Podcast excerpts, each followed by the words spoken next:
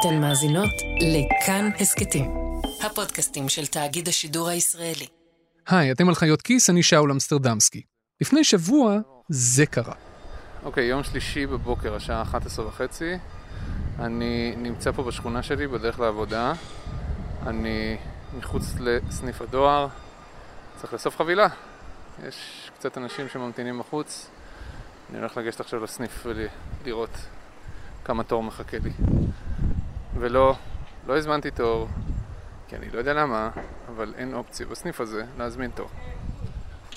אגב, אתם חושבים שאני מוזר? תיכנסו פעם לעמוד הפייסבוק של דואר ישראל, ואני מבטיח לכם, מחכה לכם שם חוויה משונה. מצד אחד, יש שם פוסטים שמבשרים על שירותים נהדרים כמו דואר בקליק או כרטיס מאסטר קארד נטען, וגם כל מיני סרטונים די מצחיקים כאלה של ניר וגלי.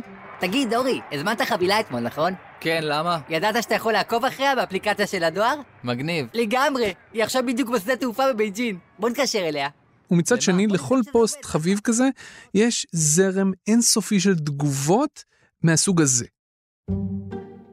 אני עדיין מחכה לחבילה שנשלחה אליי מאנגליה לפני 20 יום. הייתה אמורה להגיע לפני כשבוע גג. ככל הנראה, נתקעה בארץ. מה קורה עם זה? את אופטימית, לי יש חבילה שנשלחה מנתניה לראשון לפני חודש ואני עדיין ממתין. בסוף אוקטובר שלחתי שני מכתבי ברכה לקרובי משפחה בפולין. בתחילת נובמבר שלחתי לאותם קרובים חבילה וזוג ספרים בחבילה אחרת. הכל נשלח באמצעות שירות אקו של הדואר תמורת מחיר גבוה מהרגיל, ועד היום שום דבר לא הגיע אליהם לפולין. ואגב, זה ממש לא קרה רק בפוסט הזה של הדואר. זה קורה בכל פוסט של הדואר. תמיד יש שם תגובות כאלה, תמיד. וכשצייצתי בטוויטר שאני מזמין אתכם לשלוח לי שאלות למנכ"ל הדואר, לא חשבתי שאני אקבל 496 תגובות. 496, ועוד עשרות הודעות שהגיעו בפרטי. אנשים לא אוהבים את הדואר. אוקיי, okay, זה נדיר. קיבלתי מספר 749. יש פה 31 אנשים שממתינים לקבל שירות, אבל עושה רושם שלקבל חבילות, המספר כרגע זה 743. אז תאורטית יש לא המון אנשים לפניי. נמתין ונראה. וזה די מדהים, לא? כאילו, תחשבו על זה. זה הדואר. איך יכול להיות שדואר מעורר בנו רגשות כל כך שליליים? תנו לי לדייק את זה שנייה. איך יכול להיות שהדואר, הדואר, מעורר בנו רגשות בכלל? ומה שיותר מדהים, יותר מהרגשות שהדואר מעורר בנו, זה הפער בין הרגשות האלה, בין החוויה שלנו והתסכול שלנו, לבין איך שהדואר תופס את עצמו. אני אומר לכולם, חברים יקרים, אנחנו בדרך הנכונה. אז השבוע בחיות כיס, הדואר משתפר טכנולוגית, הדואר משתפר תהליכית, העובדים מבינים מה זה לקוח, הלקוח היום במרכז, זה ייקח את הזמן שלו, ואנחנו הולכים שלב אחרי שלב, אבל אני אומר לך, שנה, שנתיים מהיום, אנחנו חברה אחרת לגמרי.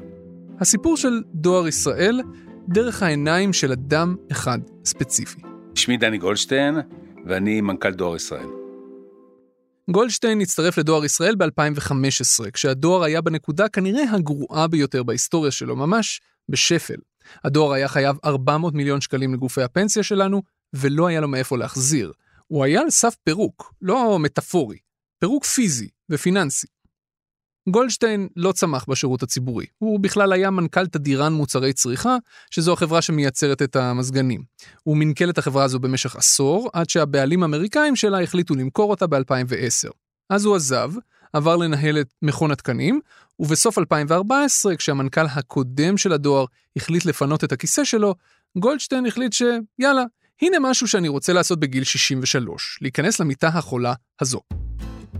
אבל תנו לי רגע לקחת אתכם אחורנית בזמן, אבל באמת, ממש אחורנית, בשביל להבין איך דואר ישראל הגיע למצב כל כך גרוע.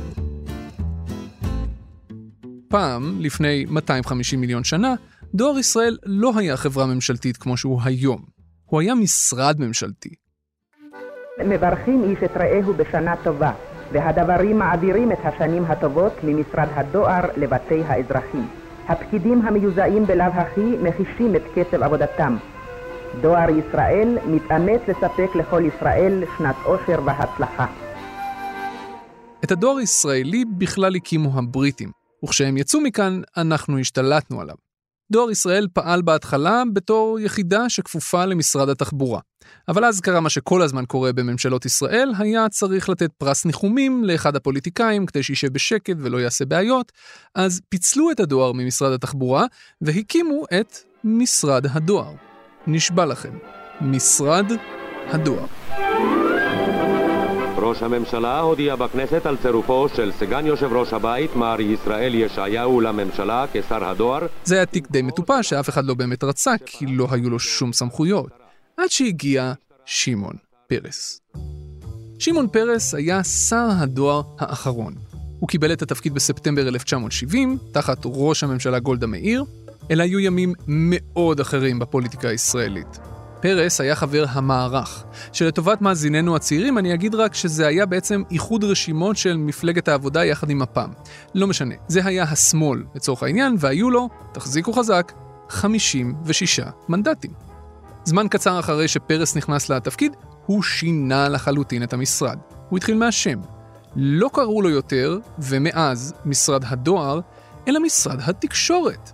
והוא כבר לא היה אחראי רק על הדואר, אלא גם על שירות ממשלתי אחר, בזק, שירות הטלפוניה הקווית. כן, בזק והדואר היו שתי יחידות ממשלתיות אחיות תחת אותו המשרד. ובגלל זה אגב, על הטלפונים שבזק אז חילקה לאנשים, טלפוני חוגה כאלה, היה עליהם ציור של הלוגו של הדואר, צבי דוהר. כן, זה נורא מוזר. לאורך כל שנות ה-70 עד אמצע שנות ה-80 היו כמה ניסיונות להוציא את הדואר מתוך משרד התקשורת ולהפוך אותו לרשות ממשלתית. הניסיונות האלה כשלו כי אנשים אוהבים כוח ולא כל כך אוהבים לוותר עליו.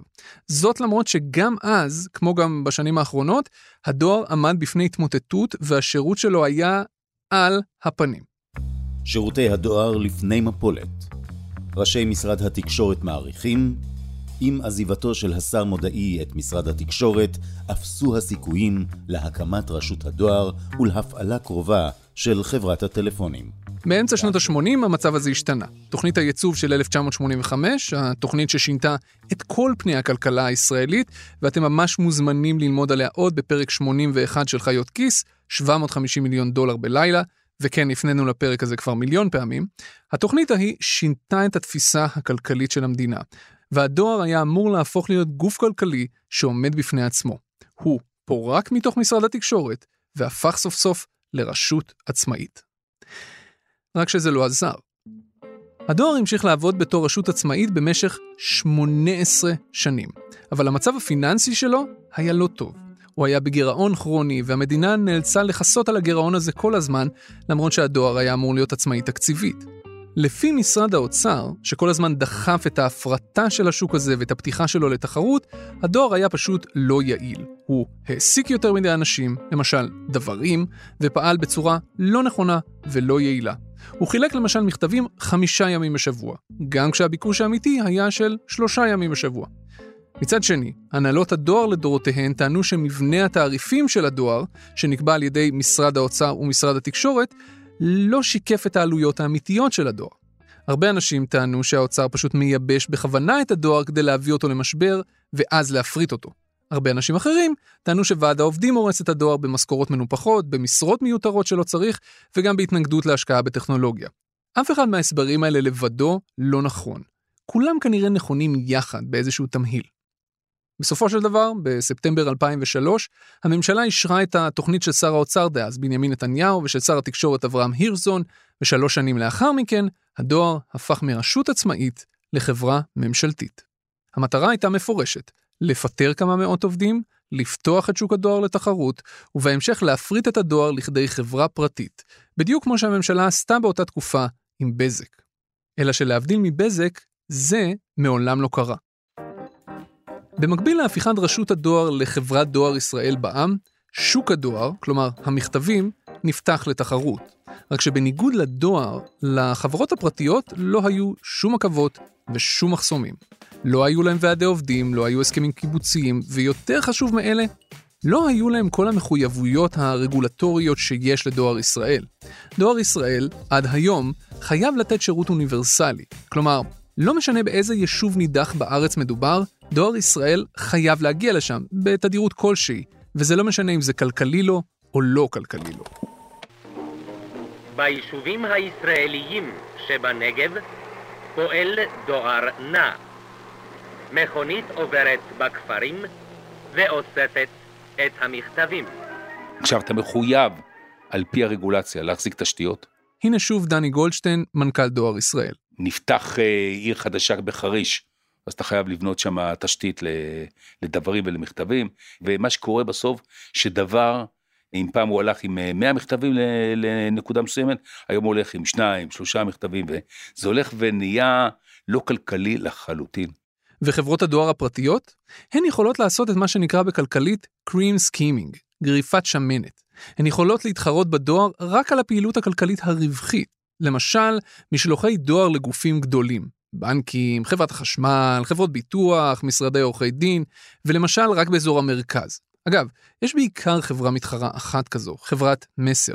בשורה התחתונה בתהליך די זוחל, השוק הפרטי המריא, ודואר ישראל נשאר מאחור. אה, וקרה עוד משהו.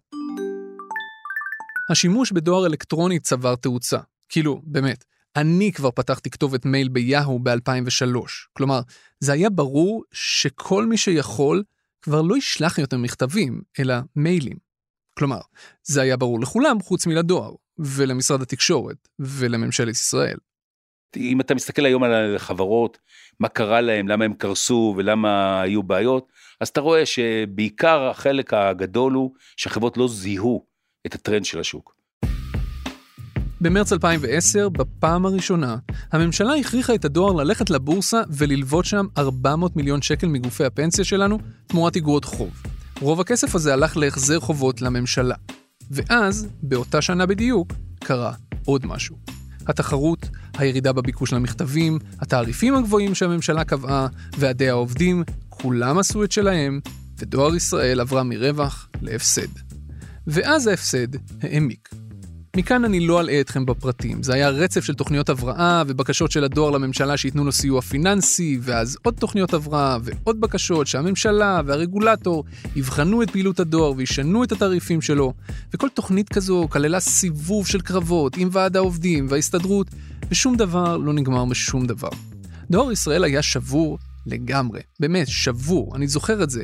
אין ספור כתבות על זה שבעצם אין דואר במדינת ישראל. מכתבים לא מגיעים, חבילות נעלמות, התורים אינסופיים, אין מרכז מיון ארצי מתקדם. אבל רגע, כי זה עוד היה כלום. ב-2014, כל ההתקשקשות הפוליטית סביב הדואר, התקשקשות שנמשכה משנות ה-70 במשך 40 ומשהו שנה, הגיעה לנקודה שבה הפוליטיקה כבר נכנסת למגרש של הגדולים, ומבינה שמשהו צריך להשתנות. כי ב-2010, כשהממשלה שלחה את הדואר ללוות חוב בבורסה של 400 מיליון שקל מגופי הפנסיה שלנו, המטרה של הממשלה בעצם הייתה להסיר מעצמה את האחריות לדואר. אבל גופי הפנסיה לא משחקים. אם דואר ישראל לא יחזיר להם כסף, אז הם פשוט יפרקו את הדואר, וימכרו כל מה שאפשר עד רמת הברזלים, בשביל להציל את מה שאפשר מההלוואה הזאת. וזה בדיוק מה שהם איימו לעשות ב-2014, כשנהיה ברור לכולם שדואר ישראל אוטוטו פושטת את הרגל. ואז, רק אז, כולם הבינו ש... כן, אולי כדאי להפסיק לשחק ולהתחיל באמת לשנות את המצב. בנובמבר 2014, אחרי חודשים של דיונים, נחתם הסכם עקרונות לתוכנית הבראה לדואר. שר האוצר היה יאיר לפיד, שר התקשורת היה גלעד ארדן. יושב ראש ההסתדרות אגב, אבי ניסנקורן. זה הלך ככה, הדואר, בהסכמת ועד העובדים וההסתדרות, יפטר 1,200 עובדים מתוך 6,200. המדינה תזרים 400 מיליון שקלים לחברה, שחלק גדול מהם יועבר לעובדים המפוטרים בצורת פיצויים מוגדלים. חוץ מזה, הוחלט שההסכמים הקיבוציים יעודכנו, שימי חלוקת הדואר ירדו ליומיים וחצי בשבוע בלבד, שסניפים רבים ייסגרו, ושהסניפים הנותרים יאריכו את שעות הפעילות שלהם. היו עוד כל מיני סעיפים. ואז, בסוף 2014, אחרי שתוכנית ההבראה אושרה והמנכ"ל הקודם פינה את מקומו למנכ"ל חדש שיישם אותה, דני גולדשטיין החליט שזה מה שהוא רוצה לעשות בחיים. לקחת את המושכות של חברה מוכה שהציבור שונא, מתעב, ולנסות לעשות ממנה משהו אחר. כאילו אם אתה שם סקאלה שבין 1 ל-10, שהאחד זה באמת הנקודה שבה התחלנו, שהוא נורא ואיום, לבין הנקודה שאנחנו נמצאים היום, אני חושב שאנחנו נמצאים באיזשהו מקום באזור ה-7-8, שמה בעצם ההגדרה של זה? עברנו את כל המחלות, אנחנו יודעים מה לא טוב, אנחנו יודעים מה צריך לשפר, עשינו הרבה שיפורים, השקענו הרבה בעובדים, בתהליכי עבודה, בתנאי עבודה, בטכנולוגיות, בחדשנות. עשינו קפיצת מדרגה לכיוון חברה שיודעת היום לפעול בעולם העסקי, בתחום העסקי. אוקיי, אוקיי, אם בקטע הזה אתם קופצים ואומרים, מה זה? מה זה 7-8? במקרה הטוב הייתי נותן לדואר 5-6, אז חכו. אני מבטיח לחזור לזה בסוף. בינתיים, תזרמו איתי. אחרי שדני גולדשטיין נכנס לדואר, הוא החליט לשנות את המבנה של החברה. בעץ המבנה הקודם של הדואר היה יושב ראש ומנכ"ל ועוד כמה סמנכ"לים, ובעיקר ארבעה מחוזות. מחוז דרום, מחוז צפון, מחוז ירושלים ומחוז המרכז, שהיו כולם כפופים למנכ"ל. דני גולדשטיין מגדיר את זה חברה תפעולית ולא חברה עסקית. חברה שעסוקה במכתבים שעוברים מצד לצד ולא מבינה לאן השוק הולך. והשוק, מבחינתו לפחות, הולך למקום אחד במיוחד, לסחר אונליין, סחר מקוון, בהיקפים שעוד לא ראינו. ולשם הוא מנסה לקחת את הדואר. העולם הזה מורכב מכמה שכבות. הוא מורכב מהפלטפורמות הגדולות, כמו אמזון, כמו אי-ביי, כמו אלי אקספרס, הוא מורכב מהצרכנים שקונים מהם את הדברים, והוא מורכב מעולם תפעולי מאוד רחב, שרשרת ארוכה ממטוסים ודרך לוגיסטיקה ועד ההגעה בסוף שהפריט הזה מגיע ללקוח. וכל זה צריך היום להיות בימים. אחרי שנכנס לתפקיד, גולדשטיין שינה את המבנה הארגוני של הדואר, וניסה להפוך אותו לחברה שחושבת עסקית, שמזהה שני מנועי רווח עיקריים, בנק הדואר והמסחר המקוון, ומנסה להתמקד בהם. בואו נדבר שנייה על החבילות. רוצים מספרים? ברור שאתם רוצים מספרים. עוברות דרכנו משהו כמו 65 מיליון חבילות. הצפי לשנת 2021 אה, הוא 75 מיליון חבילות. החבילות משתנות. הן הופכות להיות יותר לחבילות פריים. אומרת, חבילות עם ערכים. מה שפעם היה גאדג'טים כאלה, קוקיות וכל מיני דברים כאלה, הופך לי היום לכלי בית, לטקסטיל, ללבוש, תוספי מזון שהם חלק מה-well-being של אה, החיים של אנשים. סחר אלקטרוני הולך ומתפתח. היום כבר אנחנו 39% מהפעילות של החברה בסחר האלקטרוני. אגב, 2019 הייתה השנה הראשונה שבה זה קרה, שהנתח של ההכנסות שמגיעות מהחבילות עקף את הנתח של ההכנסות שמגיע מהמכתבים, ומכאן הפער הזה רק יגדל.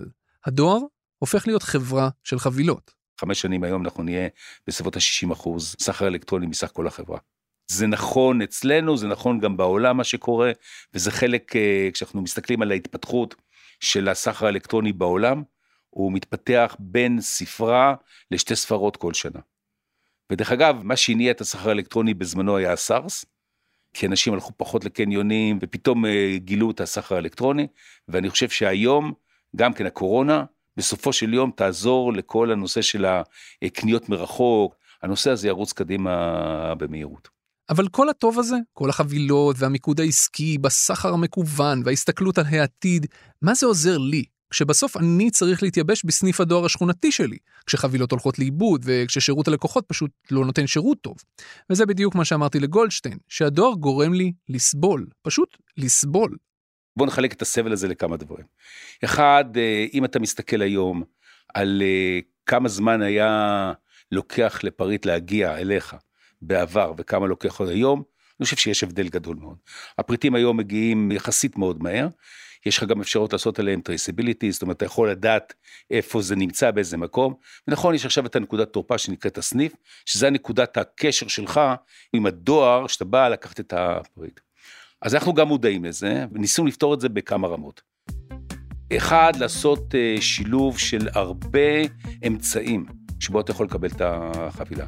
משליחים עד הבית, דרך אה, לוקרים, דרך אימפולס דליברי כמו גט למשל, ועד uh, פתיחה של מרכזי מסירה, שפתחנו נדמה לי 650 עד עכשיו, בנוסף ל-600 uh, יחידות שיש uh, לדואר ישראל. ועדיין זה לא מספיק. ומה שאנחנו עושים היום, אנחנו הופכים את הסניפים לא לתורים, אלא להזמנת תור כבסיס להגעה לסניף. התחלנו עם פיילוט עם תשעה סניפים, ואנחנו עכשיו מכניסים למעשה את כל הסניפים שלנו. אתה תוכל להגיע רק בהזמנת תור אה, מראש. ברגע שאתה תראה את החבילה שהגיעה, אתה תוכל להיכנס לאפליקציה, אתה נכנס אה, לפי תור, אתה מקבל את השירות ויוצא. אגב, זה כבר יצא לדרך לפני שבוע. היום ב-70 סניפי דואר מתוך 700 אי אפשר לבקר יותר ללא הזמנת תור מראש, כמו קופת חולים. ובהדרגה, עד אמצע השנה, זה אמור להתפשט לכל סניפי הדואר. האם זה יפתור את כל הבעיות? לא נראה לי. אגב, יש עוד עניין מוזר. אנחנו לפחות מזמינים המון מהאינטרנט, מאלי אקספרס, משיין, מנקסט, השד יודע, מזמינים. בכל רגע נתון יש איזו רכבת אווירית קטנה שחוצה את האוקיינוס, מזהמת את הסביבה ועושה את דרכה אל סניף הדואר השכונתי שלנו. ובגלל זה המון פעמים קורה לי שעד שאני מקבל הודעה שמחכה לי משהו בדואר, ואז אני הולך לסניף, מתייבש, אוסף, ואז עד שאני חוזר הביתה, אני מגלה עוד הודעה חדשה שמחכה לי עוד משהו בדואר. אבל, אבל, אבל הרגע הייתי אצלכם. למה לא אמרתם לי פשוט? נכון לעתיד של החבילות בעולם. כל חבילה תגיע עם מידע מקדים. אין לנו פתרון לזה, אבל אנחנו כן נגיע לזה. נוכל כן להסתכל ולראות מה החבילות של שאול שמגיעות מארצות הברית, מטיוואן, מכך הלאה, ולנסות לרכז אותם אה, ביחד ולמסור לו בהודעה אחת. מי שעשה את זה מאוד יפה עכשיו, זה חברת בת של אה, אלי אקספרס שנקראת קיינאו, שהיא מאחדת לך את החבילות. אז כן פתרנו עם שיתוף פעולה אסטרטגי שיש לנו עם קיינאו את החלק הזה. מגניב, לא? אתם יודעים מתי זה יקרה? שנה. שנה. כי רק בתחילת 2021 הדוהרים בעולם, או בכלל כל מי שעובד, ישלח לנו מידע מקדים, וזה מחייב טכנולוגיות, זה מחייב uh, מערכות אוטומציה שמאחדות את החבילות ביחד. זו טכנולוגיה שהיא גם יקרה וגם uh, מתוחכמת, וזה ייקח את הזמן שלו. אבל האמת, אפילו אם כל הטוב הזה יתגשם, יש משהו בסיסי שאני לא מצליח להבין. כשחיינו בארצות הברית, החבילות עבדו אצלנו. לא משנה מאיפה הזמנו, ולא משנה אם זה הגיע עם אמזון, או עם פדקס, או עם הדואר.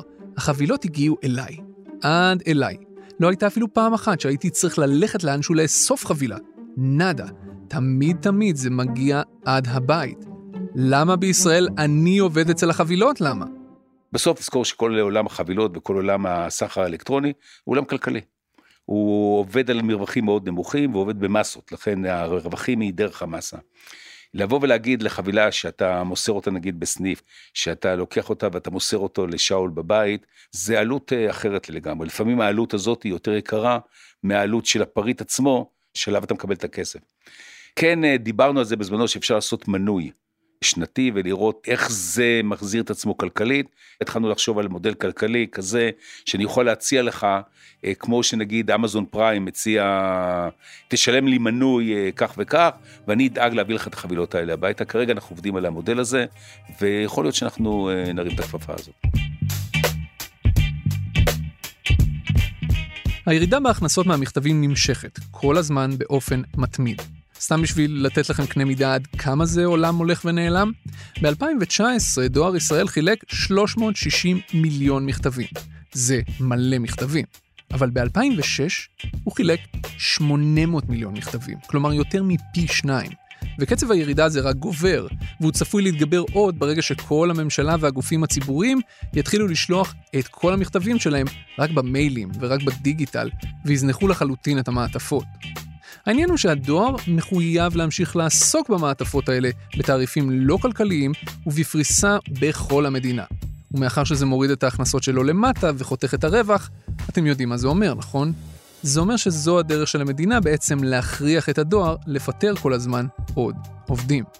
1,200 עובדים כבר הוצאו לפרישה במסגרת תוכנית ההבראה של 2014, אבל מתמטית זה פשוט לא יכול לעצור שם, וזה גם לא יעצור.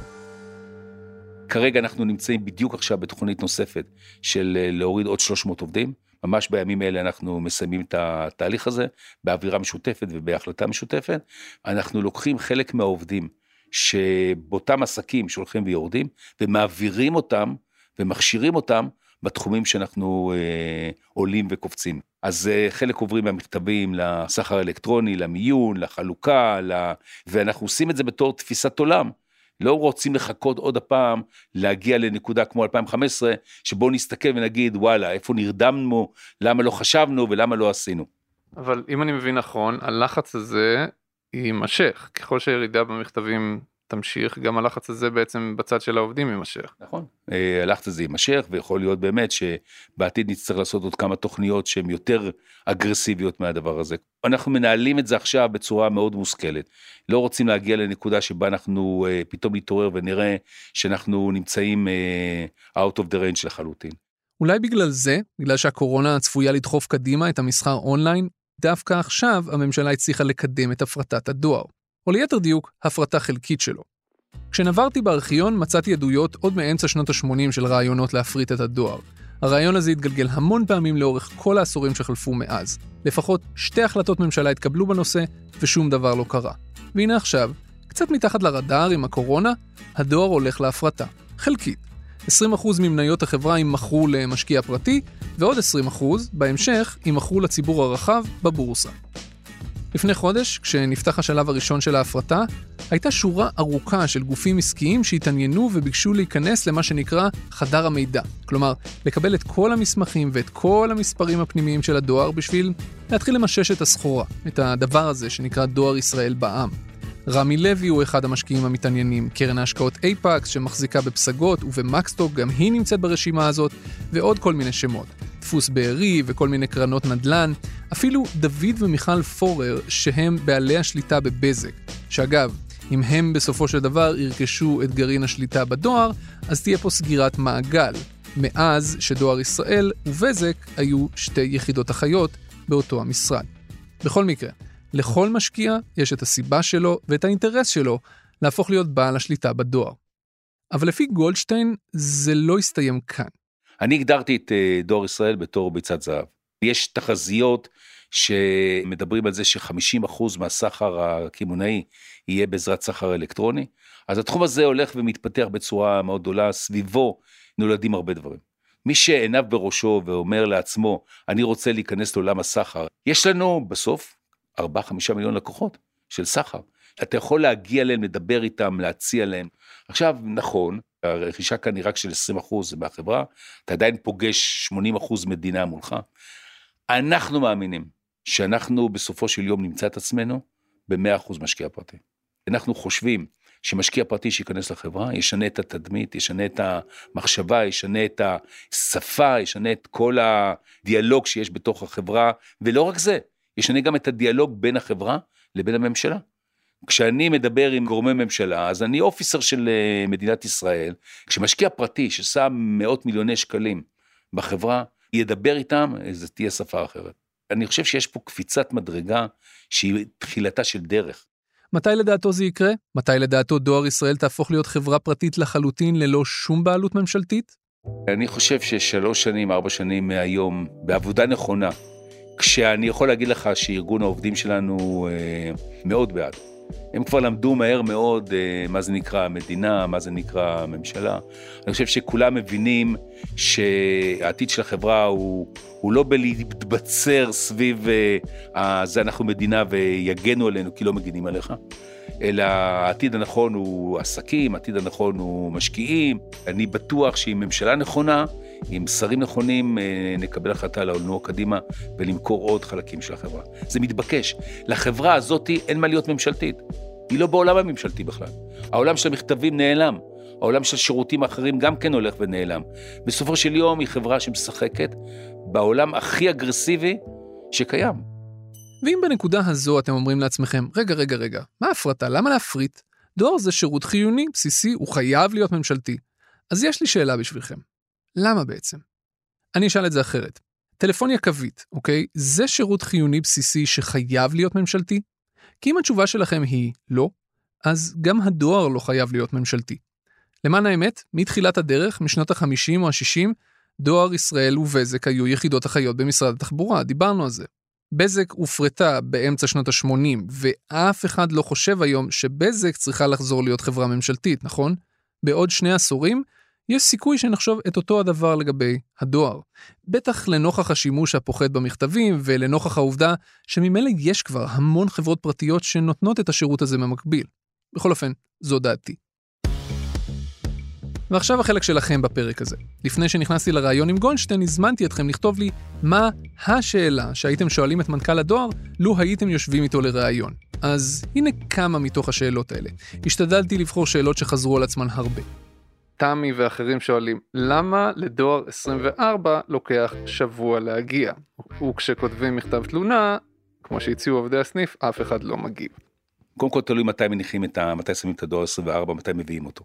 בסדר? אם אתה מביא אותו אחרי צהריים, אז איבדת יום לצורך העניין. ותלוי גם עוד דבר אחד, מתי אנשים אוספים את הדואר מהתיבות.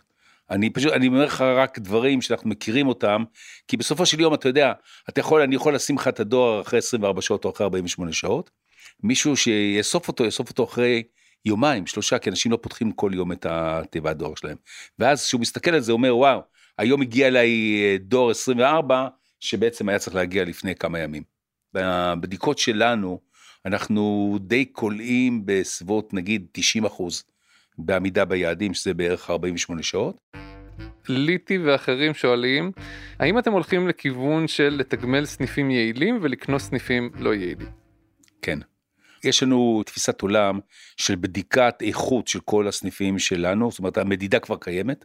אנחנו בודקים את האיכות שלהם, את רמת השירות שלהם. אני חושב שבעולם של משקיע פרטי, יהיה לנו הרבה יותר קל לתגמל אמיתית, כספית, סניפים שבהם שמצטיינים. היום אנחנו מתגמלים אותם בשיטות שמותר לנו בתחום המדינה, גודיס כאלה שסניף שהוא מצטיין, יודע שהוא מצטיין. איך זה ששלוש חבילות שמגיעות אליי בימים סמוכים מגיעות לשלוש נקודות חלוקה שונות, זה לא סביר וזה חוזר על עצמו. הוא צודק. זה לא סביר וזה באמת לא בסדר, זה קורה באחוזים אה, מאוד קטנים, אבל אצלנו אחוזים מאוד קטנים זה הרבה, כן, זה אלפים. קודם כל אני, אני אלך לבעיות שלנו, בסדר? לפעמים בתקופה הזאת שבו יש עומס גדול מאוד, במרכז מסירה או בסניף אנחנו מזהים עומס מאוד uh, מטורף, אנחנו רוצים כן שהחבילה תגיע, אז אנחנו מעבירים את זה לסניף סמוך כדי שאפשר יהיה לחלק אותה. ודבר שני, לראות איך אה, נכתבה הכתובת. אני מזכיר, וזו הזדמנות טובה להגיד את זה, שאחד המפתחות שהפריטים יגיעו כמו שצריך, זה מיקוד, זה כתובת כמו שצריך, וזה מספרי טלפון, אבל בסך הכל זה בעיקר בעיות שלנו, ואנחנו מטפלים בזה, מנסים אה, לגרום לכך שזה לא יקרה. ככל שנפתח יותר מרכזי מסירה, וככל שנגדיל את ההיצע שלנו הרחב, ככה הבעיות יהיו פחותות ואנחנו עובדים על זה. היו עוד שאלות, 496 שאלות, אבל הפרק הזה נהיה כבר ארוך כמו התור לסניף הדואר ליד הבית שלי, אז אנחנו נעצור פה. אגב, אם יש לכם תלונות על שירות לא טוב שקיבלתם מהדואר, דני גולדשטיין, המנכ"ל, מזמין אתכם לפנות אליו. המייל שלי פתוח לכל uh, עם ישראל, ואני מקבל ביום כמה תלונות, ואני מקפיד לענות ולוודא שכל תלונה שאני קיבלתי באמת תטופל. במשך העבודה על הפרק הזה אכלנו בעצמנו מרורים מהדואר, וכשאני אומר אנחנו, אני מתכוון לאשתי ולעצמי.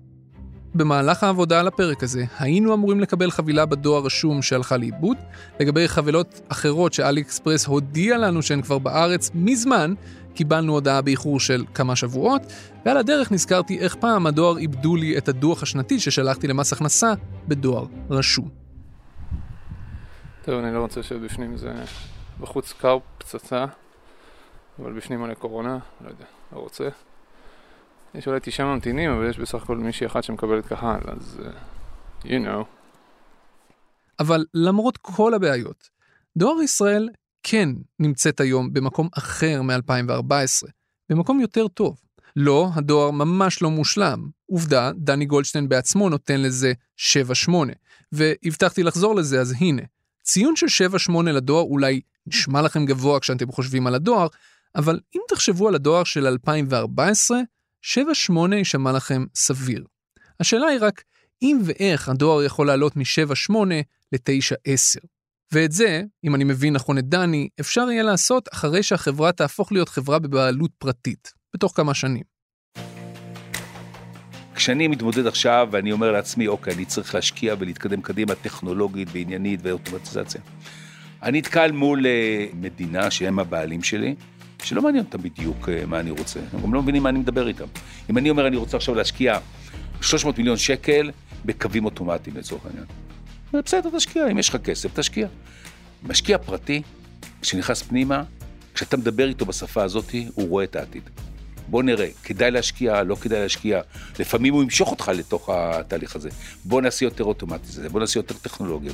הדיאלוג הוא אחר לגמרי, והרצון שלו להשקיע ולהכניס גם כסף, או למצוא את הדרך לממן את זה, הוא חלק מההוואי שלא קיים בניהול של המדינה. אתם האזנתם לחיות כיס, הפודקאסט הכלכלי של כאן. בהכנת הפרק הזה השתתפו לא מעט אנשים. העורכת שלנו היא מאיה קוסובר, עורכת הסאונד היא רחל רפאלי. תודה גם לאסף רפפורט על הסיוע בעריכה. תודה גם לעדי סלם, שתמללה את הריאיון שעשיתי עם דני גולדשטיין. תודה מיוחדת לאייל שינדלר, שנבר בארכיון ומצא חלק מהקטעים ששמעתם. תודה גם לארכיון הסרטים הישראלי. תודה לעומר פרנקל, למאיה אלקולומברה ולתומר מולביטזון על הקריינויות. כל הפרקים של חיות כיס זמינים בכל אפליקציית פודקאסטים וגם באתר כאן. במערכת חיות כיס חברות גם צליל אברהם ודנה פרנק. אני שאול אמסטרדמסקי, תודה רבה שהאזנתם.